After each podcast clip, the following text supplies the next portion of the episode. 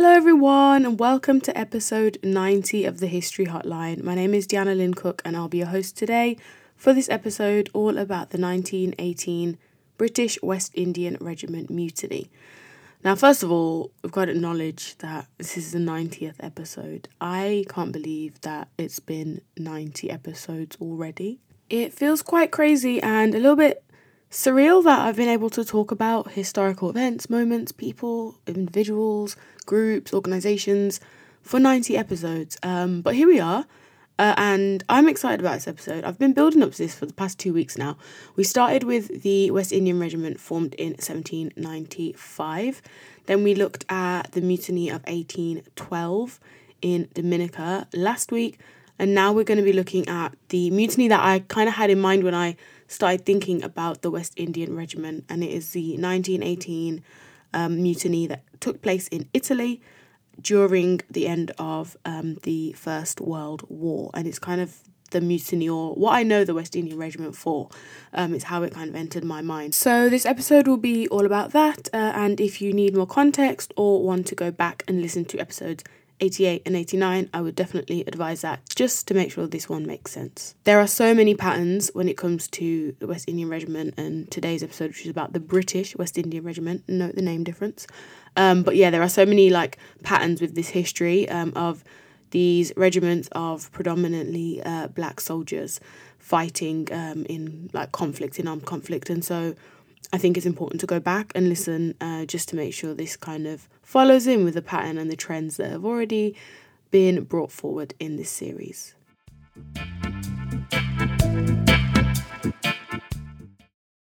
Nothing we can do will alter the fact that the black man has begun to think and feel himself as good as the white. British Colonial Office Memo, 1919. In 1915, the British West India Regiment was formed, grouping together Caribbean volunteers who were not conscripted into service but volunteered due to the demand needed for soldiers during the conflict of the First World War. This shouldn't be confused with the West India Regiment that the last two episodes were on. Um, that was founded in 1795 and was normally stationed solely in the British colonies. The British West India Regiment was stationed in Britain, uh, even though it took on uh, volunteers from the West Indies the Caribbean islands and countries in that region. Today's episode will be in eight parts. The first section will be kind of an introduction, just continuing on some of the introductory elements to the British West Indian Regiment. Second will be about the racist attitudes towards black servicemen. The third will be about the volunteers, those West Indian men that answered the call, their service experiences, the SS Verdala, which set sail in 1915 the mutiny itself, the aftermath, and finally, the end sentiments of West Indian men from World War One. So, when World War One breaks out in 1914, as I mentioned, thousands of Caribbean people volunteered for service. Now, Marcus Garvey, who was founder uh, and leader of the UNIA at the time, um, and just um, you know a Jamaican man that was fighting for the self improvement of Black people and them improving their condition socially and politically and economically in the world at the time. Um, he encouraged actually men to join the war effort, um, and the kind of rationale behind that was if they showed loyalty to the king, they might be treated and recognized as equals, having, you know, fought alongside of their white counterparts, their white British counterparts. Booker T. Washington, who is an American leader um, in regards to black liberation, he also argued um, a similar point that, you know, joining this war effort as an African American when they did um, join the war, that being America in 1917 um, that they should take part. And, you know, it was argued that World War One was a perfect opportunity for African Americans to fulfill the requirements for equality and freedom. They were going to be you know, dedicating themselves to service, potentially laying down their life for the cause, and they could prove their worth and show that they deserve the same rights as white people. So these parallel calls in the Caribbean and in America um, to African Americans to join the service um, in order to prove themselves and eventually gain equality. This was kind of a big theme and a big motivation for a lot of men um, going into the war, and maybe not them thinking about gaining equality on like a grand scale, but them within themselves, you know, they would be trained as, as soldiers. They would have the uniform, they would have the status and the rights that was conferred onto them as soldiers. And them being able to do that would allow them better freedoms in the future, a better social status moving back to the Caribbean after the war, or, you know, being in Britain still. Um, and so these kind of motivations for their own personal improvement and a better lot when the war was over were very, very key in the reasons for them joining the war effort. There were some people that opposed black people fighting in World War One. Um, socialists such as um, A. Philip Randolph, Chandler Owen, who were African Americans, they said that the fight for democracy at home and for rights at home, home being America for them, should precede the fight for it abroad.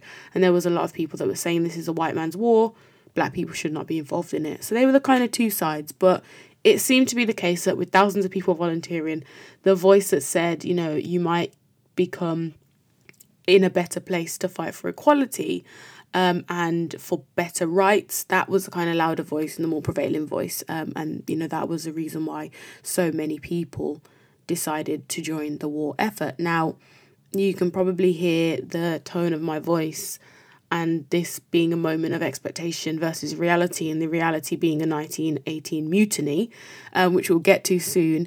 Um, but I will say, you know, as we know in the case of America, that I won't really touch on again, um, when those black soldiers did return from their brief stint in the war, you know, they only joined the effort quite late on. Um, African Americans had, in some cases, more money and more the ability to move into urban areas. Racial tensions grew. The KKK grew in massive numbers during World War One. Race riots erupted in places like St. Louis, Chicago, Tulsa, and other cities. It was very clear that white people did not intend to treat African Americans any differently to how they had during um, prior to the war. The war had changed nothing for them. That's the American story. We're going to park it there maybe that's um, a conversation for another episode. And we're going to now think about some of those racist attitudes towards um, black servicemen, attitudes that have persisted from the first episode I made about this series in 1795, where there were issues with the planters not wanting um, enslaved, formerly enslaved people to, to be armed and as soldiers. Now, this time around, the conversation wasn't happening between um, slave owners and plantation owners uh, and the British government who wanted the regiment. It was a conversation between Secretary of State for War, Lord Kitchener, um, and the Colonial Office. Um, and it was a similar conversation that happened during World War II between the War Office and the Colonial Office. Essentially, the War Office did not want black soldiers, and the Colonial Office had men across the West Indies that wanted to sign up and were literally stowing away on ships to Britain to join the war effort. The desire was clearly very strong. In the end, it was King George V whose intervention, combined with the need for men, the desperate need for men, because casualties were mounting up within the British armed forces, um, and it was all made possible with a solution that King George considered and created and thought through, and that was the creation of the British West Indian Regiment. With regards to the English speaking Caribbean, um, not only was it a question of having centuries of relationships with, with Britain through commerce, education, and administration, but I think that centrally, um, religion and, and uh, the social structure was very much a British imprint, and therefore they felt an affiliation by virtue of that. And so the Caribbean, despite its own problems with natural disasters, managed to submit over £2 million in cash and over £54 million worth of goods and assets in aid, including cutting edge technology such as nine aeroplanes. That was a clip from a lady called Blondel Cluff, who is chief executive of the West India Committee, speaking in a YouTube video on the West India Committee's channel called The Caribbean's Great War. Um, and she speaks about the long-standing relationship with Britain that the Caribbean had, and the fact that you know Britain had imprinted so much of its um, social norms, cultural norms, religious norms, um, and you know political expectations on the Caribbean. Um, and so it was only natural that they became part of the war effort and felt that they should become part of that effort. Um, despite the huge natural disasters and the financial issues in the Caribbean, um, you know, their support for the war effort was huge financially and in actual life, you know, people going to join the effort. Um, and potentially laying down their life for king and country. In 1916, a contingent of West Indians participated uh, by invitation in the Lord Mayor Show. When I think about the service of the British West Indies Regiment, I always think of that, um, that recruitment poster that um, announces men from every class, creed, and colour come and support your king and country. And I think that today we have managed to define um, the Caribbean society in such a simplistic form that we have forgotten who we truly are. We are people of every class, colour, and creed from the four corners of the world. A wonderful example of how diverse Caribbean society is is the case of Frank Alexander de Pass, who was the first Jewish recipient of a Victoria Cross. Um, his family was not only um, integrated into Caribbean society, but they were also members of the West India Committee. Another clip from Blondel Cluff um, speaking about the first Jewish person to receive the Victoria Cross. He actually was awarded it posthumously as he did die on the front lines. It was presented to his parents.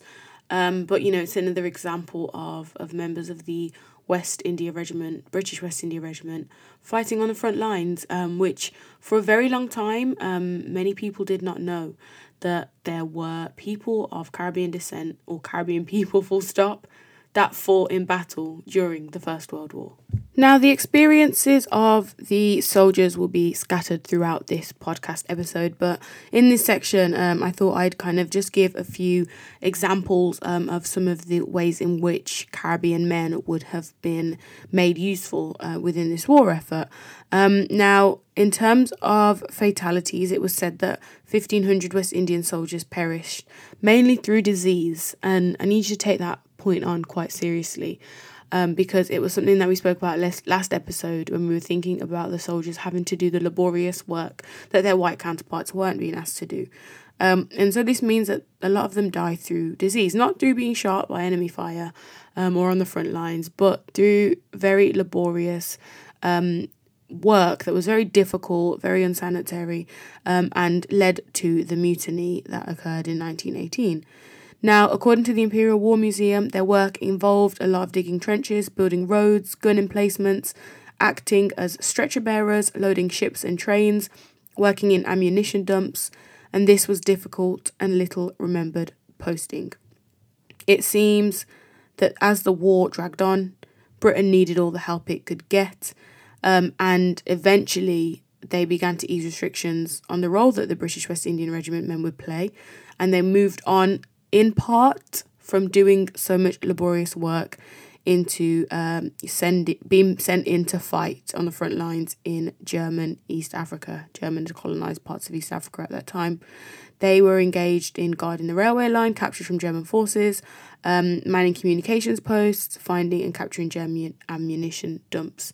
Um, and they went on to be stationed in Egypt, um, guarding the Suez Canal and also in in Palestine um, and in um, Belgium as well. So there were many places that they were posted to, but they were also in the majority doing a lot of this menial, laborious, unsanitary work, and that was part of their frustration during this war effort. Now, another story that really I don't know upsets me a bit uh, when we think about this war is the story of the SS Verdala um, which set sail in 1915. It was the third ship um, to go to Britain from the Caribbean. They were setting sail from Jamaica in the most part. Um, and on this uh, voyage in particular, it left in March.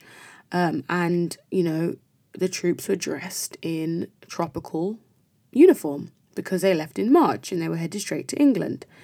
Um, now, realistically, I don't really think that them being in tropical uniforms made sense, but that was, you know, the way that they were equipped to leave. Um, and their journey was perilous. They were supposed to go straight to Britain. However, they took a detour in Halifax, Nova Scotia, which is in Canada, on their way due to a German U boat. Now, 1,100 men set sail, around 600 were rendered unfit for soldiering by the cold. Around 100 had to have amputations of various limbs and digits due to frostbite, and it was estimated that about five passed away from the cold and the bitterness of the cold, which they were completely unequipped for in tropical uniforms. So, in the case of that one ship, it was off to a terrible start um, for some of the arrivals that were signing up and volunteering to join the British West Indian Regiment. Now, thought I'd talk to you about the 1st and 2nd Battalion, and they served in combat roles in Africa and the Middle East, most notably in Palestine, um, to kind of, I think it was part of the strategy to get into and kind of combat the Ottoman Empire at the time. The fight in Palestine was part of David Lloyd George, Prime Minister of Britain's hopes of bringing Jerusalem, and I quote, to the British people in time for Christmas. Um, the battles took place in the Holy Lands, Holy Lands for most Abrahamic faiths. Um, and there were references in the kind of memory of these battles to scenes of Armageddon and the end of the biblical end of days. Um, their victory, they hoped, would be symbolic of a bigger victory um, to a post war order that might change their social standing and, and the lack of respect they face as West Indian men, as black men, um, and as members of the empire. Um, they wanted a better standard of living in the Caribbean. They wanted less racism. They wanted a better set of outcomes following the huge sacrifices they were making. And on the kind of lands in Palestine, um, faced with um, such intense battling, that's part of the battle they were fighting. Not just one against Germany, but also one against um, the perception that the world had of them and the way that they were treated um, by the empire. However, as you can probably imagine, this was not to be the case. One Trinidadian soldier speaking about his time in Egypt wrote to a friend saying, We are treated neither as Christians nor as British citizens, but as West Indian N-words, without anybody to be interested in nor look after us. And that was the sentiment of a Trinidadian soldier. Now, you know, towards the end of the First World War in 1918, um, British West Indian Regiment soldiers were actually denied a pay rise that was given to other British troops on the basis that they had been classified as a native force, native to the country of their origin. However, they were not. As we said at the beginning, they were a British regiment. They literally had it in the title British West Indian Regiment. Now, once again, this creates a lot of tension. You know, the poor treatment they've received, the lack of pay rise in this instance, um, and the poor start a lot of them had, um, those that would have been on the SS Esmeralda. Um, the sentiment regarding this experience during the First World War was negative. Um, morale was low, and it was at this point that they are um, brought to um, Taranto in Italy as part of the demobilization period um, in the wake of the war. Um, and it's at this point that the mutiny occurs um, because tensions kind of reach a boiling point and everything explodes. As a result of severe labour shortages in Taranto, Italy, the West Indians were the ones that once again had to carry out the arduous physical tasks.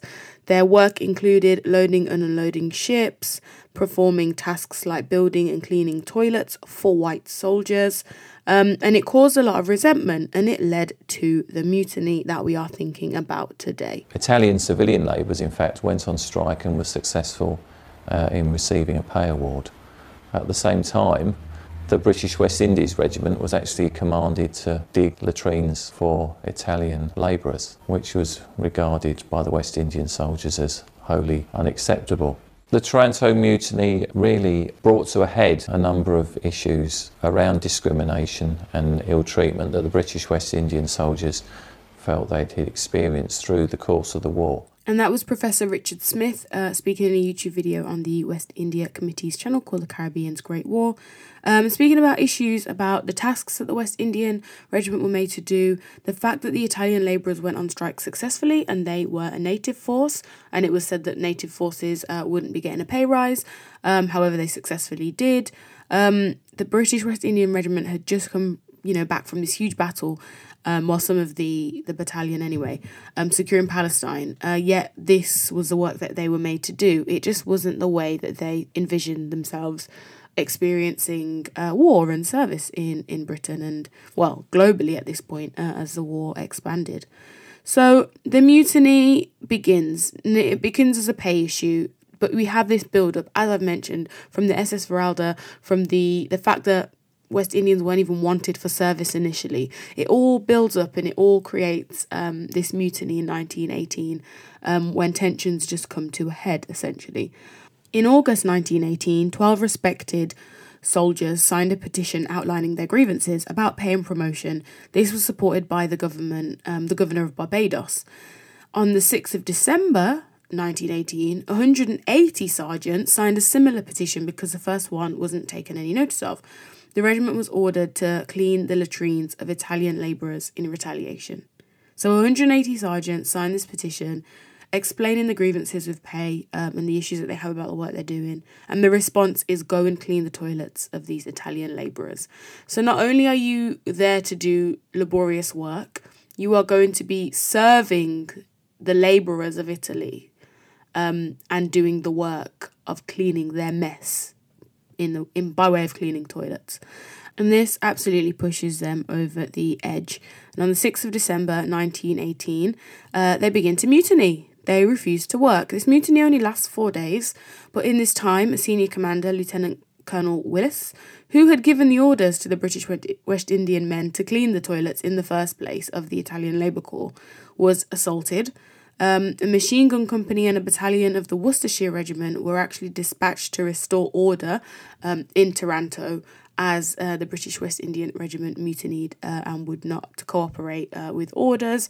Um, and, you know, many things are kind of up for contention uh, when it comes to what actually happened uh, during the mutiny. There were there are cases in their stories that allegedly there was an explosion or some kind of bomb went off. There are stories of people of being killed and shot. Um, but at the end of the day, you know, it was a mutiny. They refused to work. They refused to take orders, um, and the regiment was had to be disarmed. Um, in the aftermath of the mutiny, 60 men were put on trial, 47 were found guilty.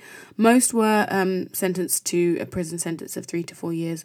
One was sentenced to death, but had his sentence commuted to jail for 20 years and was then released early. And there's a record of him back in Jamaica um, in the kind of time period that would have suggested he was released early. One was allegedly shot, but sources do differ in regards to this um, being actually a part of the mutiny or something else. And when I say shot, sorry, he was um, executed allegedly um, by firing squad but again, as I said, the way that the dates time up with this, it's not clear whether this was as a result of the mutiny or as a result of something else he was accused and found guilty of um, that happened during the war. The final section of the podcast today is all about the sentiment left regarding World War One in the taste of the mouth of the British West Indian Regiment. Now, they were not invited to take part in any victory parades at the end of the war, which was a swift shift from their invitation towards the start of the war to be part of the parades um, that were occurring. No welcome committee was arranged back in Jamaica when they returned. They were not given the typical soldiers' welcome that they deserved, and that was usual. Although the mutiny was crushed, bitterness persisted, and on the 17th of December 1918, about 60 non commissioned officers, NCOs, held a meeting to discuss the question of black rights, self determination, and closer unity um, within islands and countries in the West Indies. An organisation called the Caribbean League was formed at this gathering to further these objectives. Now, the Caribbean League did not last a very long time, but in speaking about the aftermath of this mutiny and the sentiment left over from the war, it's a really important um, thing to bring up when we're thinking about the kind of political shifts that occur. At another meeting on the 20th of December, a few days later, under the chairmanship of a one man named Sergeant Baxter, who had just been superseded by a white non commissioned officer, a sergeant of the 3rd British West Indian Regiment, argued, and I quote, that the black man should have freedom and govern himself in the West Indies, and that if necessary, force and bloodshed should be used to attain that object. His sentiments were loudly applauded by those present, and they decided, the non commissioned officers uh, and other soldiers, decided that they were going to have a general strike for higher wages on their return to the West Indies. So once they arrived, um, and they did arrive at a variety of points, um, a number of the colonies, St. Lucia, Grenada, Barbados, Antigua, Trinidad, Jamaica, and British Guyana were all experiencing violent strikes um, and riots, and these were occurring between 1916 and 1919 due to um, labour conditions, workers' rights, pay, similar to the issues uh, that were seen in the 1930s. Um, this was a turmoil that they, they arrived back onto Caribbean soil in. The disgruntled British West India Regiment soldiers were radicalised. There were a load of young black men, young West Indian men at this time, calling for equal rights, self determination, um, and just a better standing in society. Not just because they were former soldiers, but because they were human beings and they had the right to be treated as such. The war experience definitely impacted their political cause back home, moving into the 1920s and onwards. I wanted to share an extract from a Guardian article uh, written by Simon Rogers called titled "There Was No Parade for Us," um, and it is a man called George Blackman from Barbados speaking in 2002 when he was aged 105.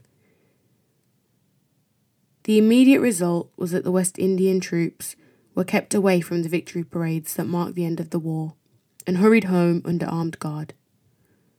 When the war finished, there was nothing, says Blackman. I had to come and look for work. The only thing that we had is the clothes and the uniform that we got on. The pants, the jacket, the shirt, and the boots. You can't come home naked. When we got home, if you got a mother or father, you have something. But if you're alone, you got to look for work. When I come, I had nobody. I had to look for work. I had to eat and buy clothes. Who going to give me clothes? I didn't have a father or nobody. Now I said, the English are no good. I went to Jamaica and I meet up with some soldiers and asked them, Here boy, what the government give you? They said the government give us nothing. I said, We just the same.